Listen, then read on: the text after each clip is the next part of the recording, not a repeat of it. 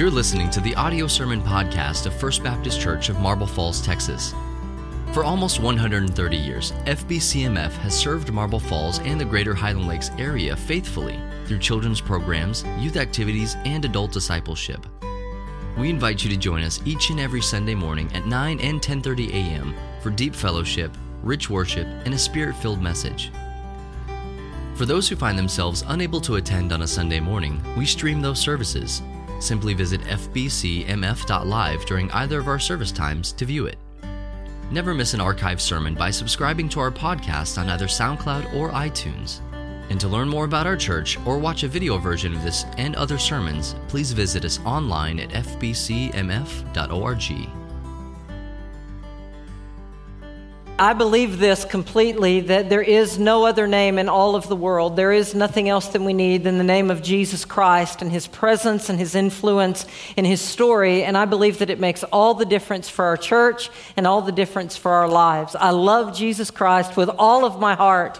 I am so grateful that he died on the cross, and I'm so grateful that he rose again and that he is alive today and he is moving right now in this sanctuary and he can touch and change any life in the world. We believe that there is nothing more powerful than Jesus Christ. Um, this morning, uh, I'm excited to uh, talk about this because.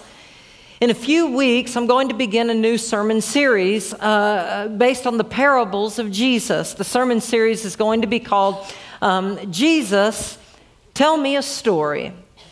And, and based on that, we're going to go through about seven of Jesus' parables. And so I want to give you an appetizer this morning uh, to give a little bit of a foretaste about what the parables are like and how precious and how uh, uh, just um, deep and exciting that they are. And uh, we finished our sermon series last week on the, um, the Psalms. And so we have about three weeks where um, I, am just going to preach, but then we're going to start Jesus Tell Me a Story in June. Uh, and so one of my favorite parables that Jesus told was the story of the Good Samaritan in Luke chapter 10, 30 through 37. And this theme, uh, the theme of this parable is compassion. Uh, the compassion of the Good Samaritan, that when he sees the person that's hurting on the side of the road, he stops what he's doing. He stops all of his um, uh, to do list and uh, the things that he is uh, moving to accomplish, and he, he puts himself on the line. And uh, it, the robbers could still be right there around them, just waiting for him. And um, he, he uses his own money. It changes his life, it changes what he is doing to go and to help this person.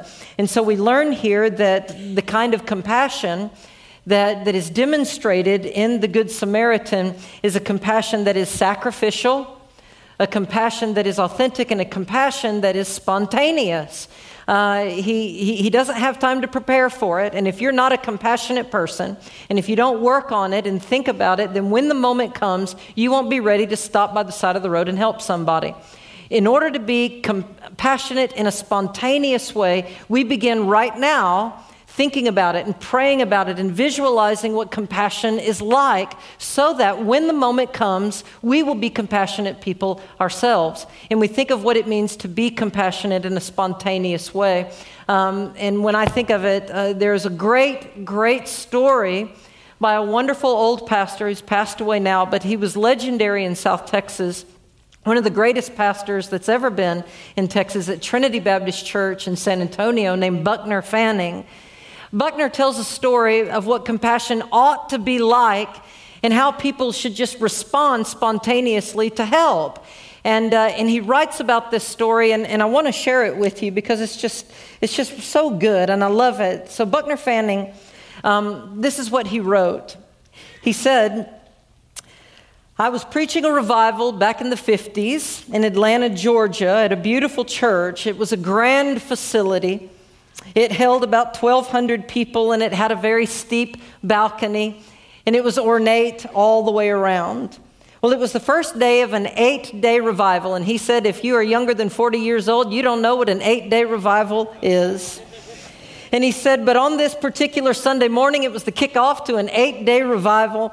And he said, And I was up on the stage and we were worshiping. And he said, and I was standing next to the pastor, and next to him was the minister of discipleship, and then up leading everything was the worship minister. And he said, and we were singing, and the, the crowd was packed. There wasn't a seat to be had in the house, and everyone was singing. And, uh, and he said, and then I saw it happening. Way up in the balcony, about two, two rows, uh, there was a woman, and while she was singing, he said, and I could tell she was acting like she was about to pass out. And he said, and I just watched her, and she was kind of waving, weaving around like this. And he goes, Oh no. And he, he felt like he ought to come up to the, the front and say, Woman, please, please sit, sit down. You're about to pass out. And he said, and I didn't get up there fast enough. And, and he said, You know how some things kind of happen in slow motion? He said, This woman, who was on the second row of the balcony, as she was weaving, she passed out and she fell force everything forward and she slammed into the lady who was at the railing, knocking the lady who was at the railing off of the balcony. The woman falls down toward the bottom, and, uh, and, and two men who were there just reached out and grabbed her legs. And he said it was a horrible scene. Everything was coming down. There were bobby pins in her hair, and her Saturday night hairdo was all falling down. There were clothes. The people were all leaping forward and grabbing hymnals, and, and the hymnals that were in their hands, they were all falling and showering. All of the people below, everybody below was standing like this, being showered with clothes and bobby pins and hymnals, and they were all screaming down below. The woman, when she first was hit, she screamed so loud. He said, Everyone, you could have heard it all the way to Birmingham. He, he said, Every dog in Georgia heard it. And, uh, and he said, Everything was, was, was falling as these men lunged out to grab her feet. Her dress that she was wearing had come all the way over her head. And she was there with her dress and her arms screaming. He said it was a horrible scene. And, and everyone was just wondering how is she going to fall? And finally, other people came. The woman who fell and fainted, she was still on top of her. They finally got that woman off and then finally picked this other woman back up. And then he said, and as good Baptists, we just went right on as if nothing happened whatsoever. He said, We went right on with the singing, and then I preached. He goes, What we should have done is just have the benediction right there and went home. He said, The next day, the pastor came to him and he said, Buckner, the woman who fell last night, do you know her? And, and, and Buckner said, uh, No, and, and, and I don't know that I would recognize the woman if unless she walked in here on her hands, and I might then. I share that story because, uh, one, I, I absolutely love it, but, but two, I share it because every one of you in here have been hurt at some point in your life. You were hit from the back and you fell forced forward, almost ready to give up on everything and walk away, and somebody reached out and caught you. Somebody reached out and grabbed you by the toes and by the ankles and helped you in your moment of need. Now, these two men who grabbed that lady, they didn't need a seminary degree and they didn't need to take a seminar and they didn't need any training. They, they didn't have to read The Purpose Driven Life in order to figure out what to do in this moment. They just reached out and they grabbed a hold of anything they possibly could in order to save her. Now, one time or another. We are all in the company of the wounded. All of us. And, and, and you've been hit from behind and you have fallen forward, and, and, and words were said about you that wasn't true. Things happened to you that wasn't right, and you were hit from behind, and you were blindsided, and you were hurt. And it reminds me of the story and you recognize it in Luke chapter 10 that there was a certain man who went from Jer- Jerusalem down to Jericho, and on his way down, he fell. It doesn't say that it was his fault, and it may not have been your fault either. But he fell. It could have been his fault, though. But sooner or later, when you're on the road to Jericho, you'll get hit and you'll get hurt And, and when you do, sometimes the church just goes right on by. And you know, in this story, the, the Samaritan, we call him good, but the word good is not in the text at all. Luke doesn't say that he's good. We assume that he's good because of verse 33. It says that he is compassionate. If you want to know what it means to be compassionate, it's good. To define good is to define it as being compassionate. And the Good Samaritan, we call him that because he was compassionate in verse 33. Compassionate. Did you know that compassion is the number one emotion attributed to Jesus? In the year 1912, there was a Presbyterian, um, uh, he taught at Princeton Seminary named B.B. Warfield. And B.B. Warfield wrote an article entitled The Emotions of Jesus, and he took all of the Gospels Matthew, Mark, Luke, and John and, and he compiled all of the emotions that are attributed to Jesus throughout all of it, and he put it all together and he added all of them up. And he said, It was no surprise to me that all of the emotions that we experience, Jesus experienced. Jesus was angry, very justifiably um, angry at moments. Jesus was sad. Jesus was rejected. Um, he was even rejected by his own relatives and by his own um, people in Nazareth, where he came from. And so, if any of you have ever been rejected by parents or grandparents or children or brothers and sisters and siblings, if you've felt what it was like to be rejected, Jesus knows that feeling very, very well. Um, Jesus knew what it felt like to be disappointed. You know, disciples, I ask you to stay awake with me. Um, this is one of the most difficult nights of my life, and I just need you to stay awake. That's what I need. And you just keep going to sleep over and over again. Can you just stay awake for a few minutes and pray for me? I need you to pray for me. I need it. I need it big time. Would you please? And he, they just keep going to sleep. Jesus knew what it was like to be disappointed in people that he depended on. But of all of it, B.B. Warfield discovered that the number one attribute, double more than everything else, even when you add up all of the other emotions, they still don't add up to the number of times that we see Jesus being compassionate. Compassion is the number one attribute of Jesus Christ. And if you and I are going to say that we're followers of Jesus, then that has to be a major um, uh, emotion and, and, and movement in our lives. Compassion has to be there. You cannot call yourself Christian or a follower of Jesus Christ if you lack compassion. It is the number one um, emotion of Jesus. And I love this because we believe that Jesus is the perfect image of God Himself. And if Jesus is compassionate, then, then y'all, that means God is compassionate as well when we see, sometimes I've heard that the God of the Old Testament is, is mean and, and, and, and uh, sovereign, but, but, but he's uh, hard. And the God of the New Testament is loving and kind. But I want you to know that, that compassion goes from Genesis to Revelation. The compassion of God is all over Scripture. Uh, when Jonah, um, goes to the Ninevites and he's ministering to them. The reason that he doesn't want to go and preach to the Ninevites is because he believed that God would actually save them. And he doesn't want them saved because the Ninevites were the Assyrian people and they were horribly cruel. They invented crucifixion. They were awful and violent. And, and, and Jonah said, What's right is for them to be judged and judged harshly. harshly. God turned them into a Sodom and Gomorrah, just rained down upon them. That's what it should happen to the Ninevites. And so when God said, Jonah, I want you to go and preach to them, Jonah said, No way. I'm going to take a ship and go the opposite direction because he knew something that, that God really might save these people.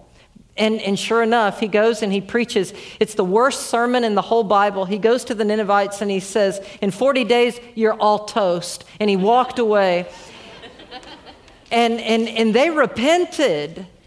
They repented. They turned to God. And, and the Bible says, And God relented and had compassion on them. And then God finds Jonah in the end, and Jonah is so mad about the whole thing. And God says, What's wrong with you, Jonah? And Jonah says, I'll tell you, you're what's wrong with me because I knew you were a compassionate God.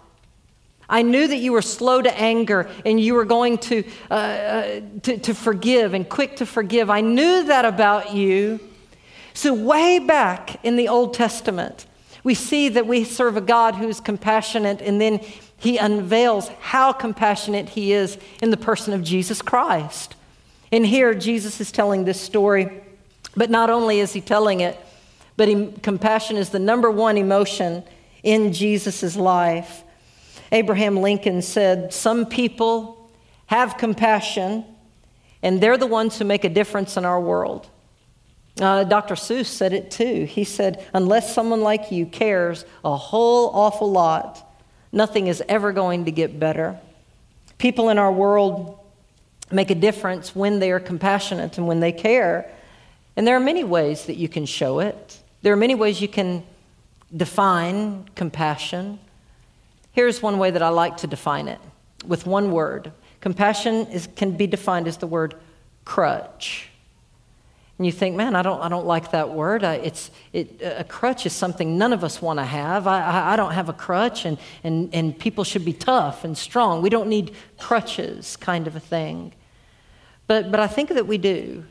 A crutch, this idea that we all need to be shown compassion by somebody who is willing to let us lean on them for a little while, that's capable of holding us up sometimes.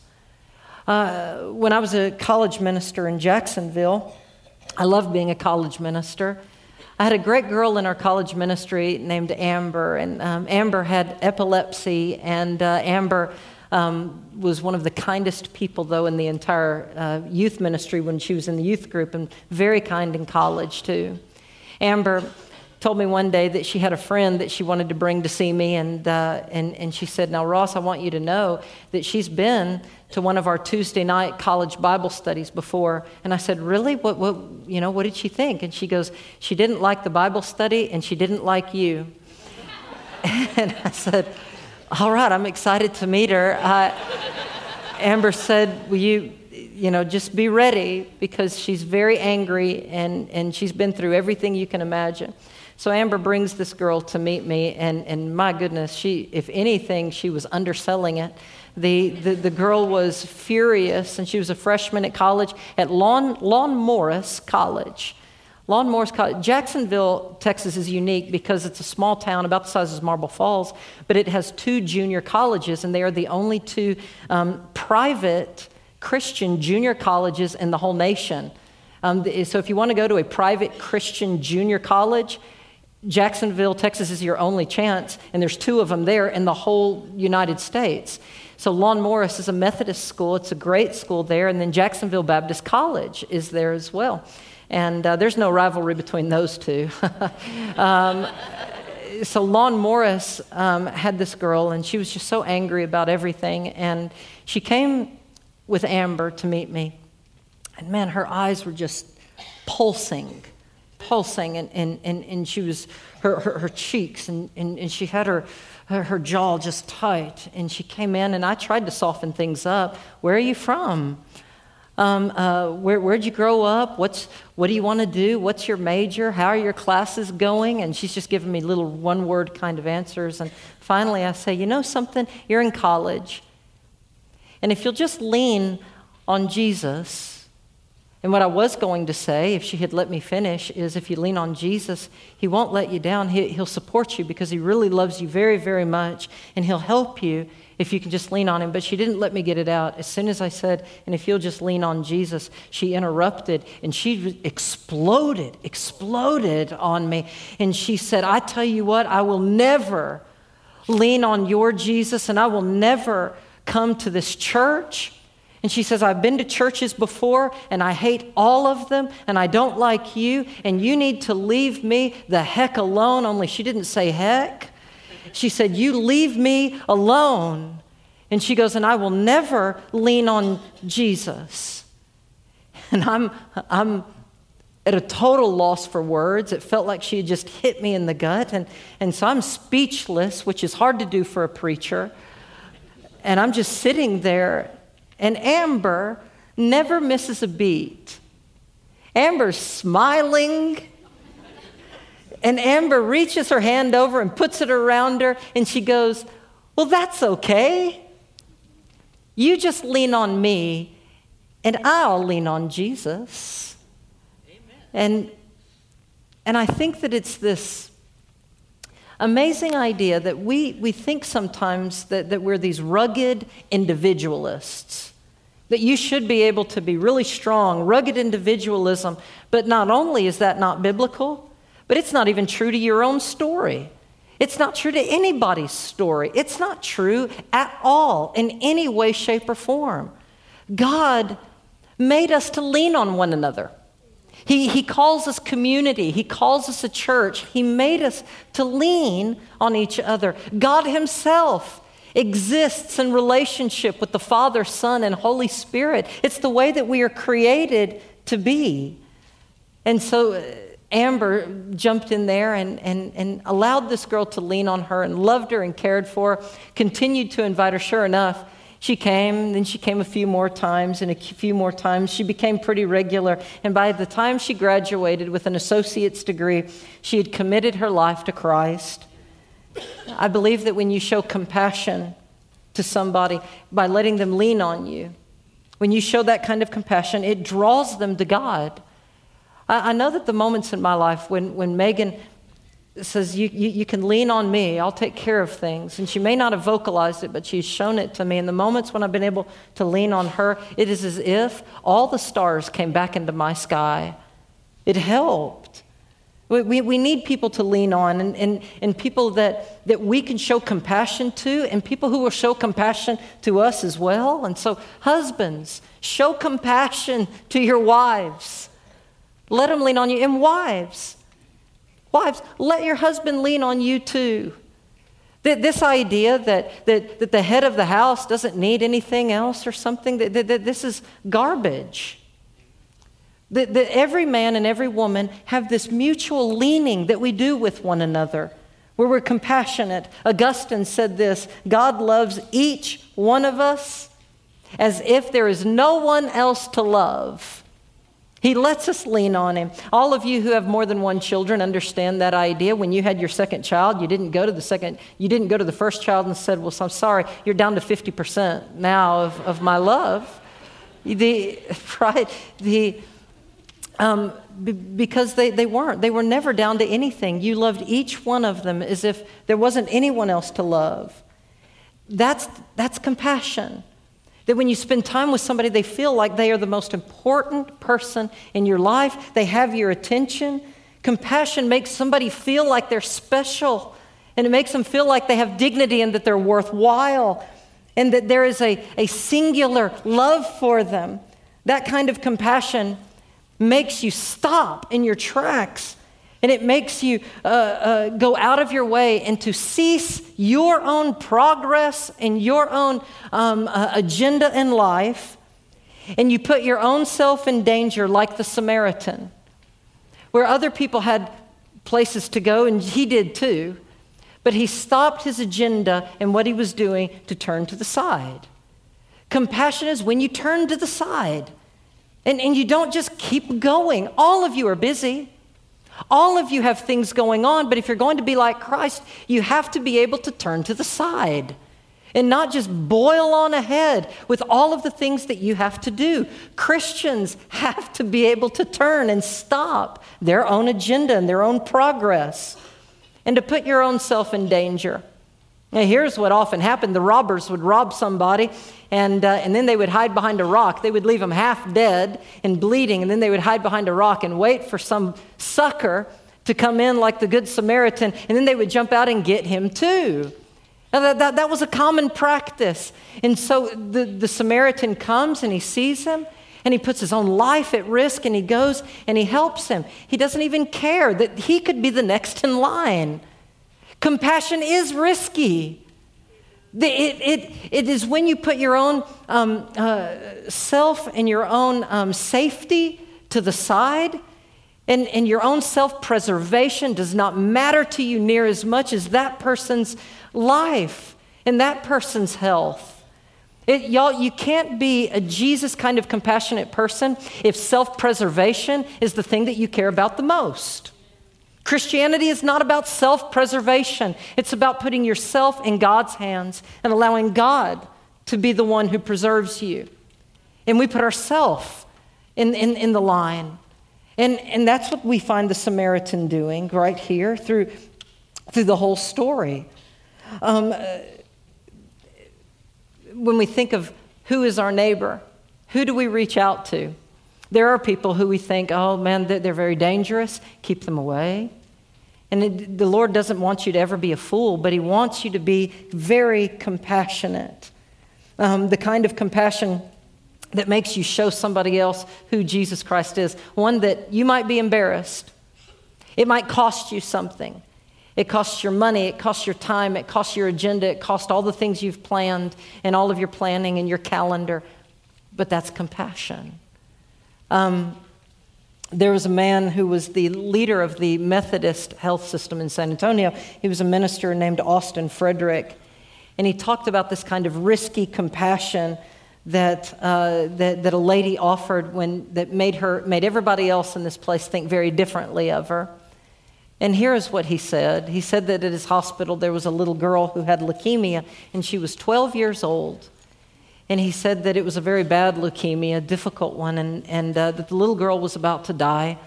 And, and they had done everything they could do. She went through all the chemo and all the radiation, and she just, it didn't seem like she was going to make it. And she was really going downhill, but somehow um, through, through the, the chemo and the prayers and everything combined, somehow she began to pull out of it a little bit. This 12 year old, beautiful little girl. She had lost all of her hair and, and she just looked so frail, but she began to get better. And then she began to get more better and more better. And, and finally, the smiles began to come back to her. And her appetite, she began to eat again. All of that came back to her. And, and the family was so excited, it looked like their sweet little 12 year old was going to make it. And they were excited about it, and so they decided to take her out of that hospital and take her to a great restaurant to eat. And just as a celebration, it's the same thing you would do if your um, son or your daughter were, were at Dell Children's Hospital for months and months and months. And you'd get them out and you'd go and eat at a great restaurant too. And so they wanted to get the little girl out, and they, the family was just really celebrating. They go to this restaurant. And, and the little girl is there without any hair, and she just kind of feels self conscious. And, and at one point, she goes into the bathroom, and when she is in there, she's standing in front of the mirror and looking at herself. And, and in walks a beautiful, tall, gorgeous woman. And she has long blonde hair, and she's just dressed to the nines, and beautiful jewelry, and she's just done perfectly. And this woman walks in, and she sees the little girl, and, and she stops, and she said, you have cancer, don't you? And the little girl's self conscious and, and, and she lowers her head and she, she almost starts to cry and she says, Yes. And, and the lady said, You know what? You're going to get better and you're going to be okay. And the little girl looked up at her with big eyes and the lady said, Do you know how I know?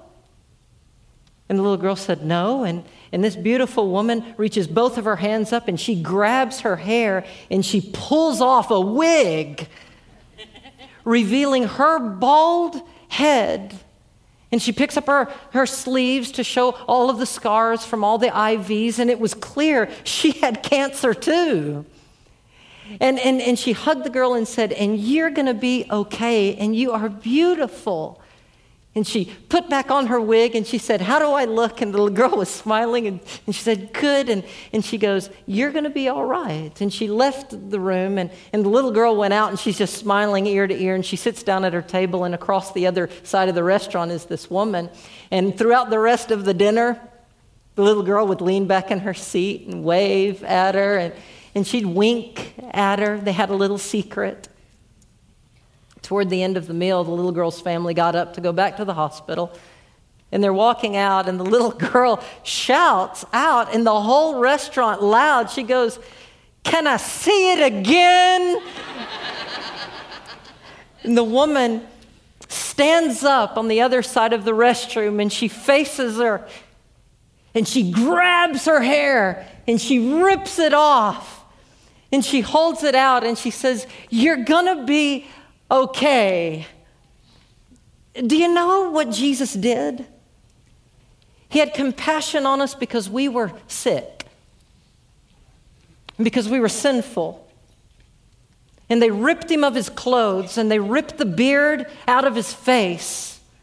and they nailed him to a cross, he left all of the splendor and all of the Shekinah glory of heaven so that he could stand up in the middle of our world and tell all of us, You're going to be okay.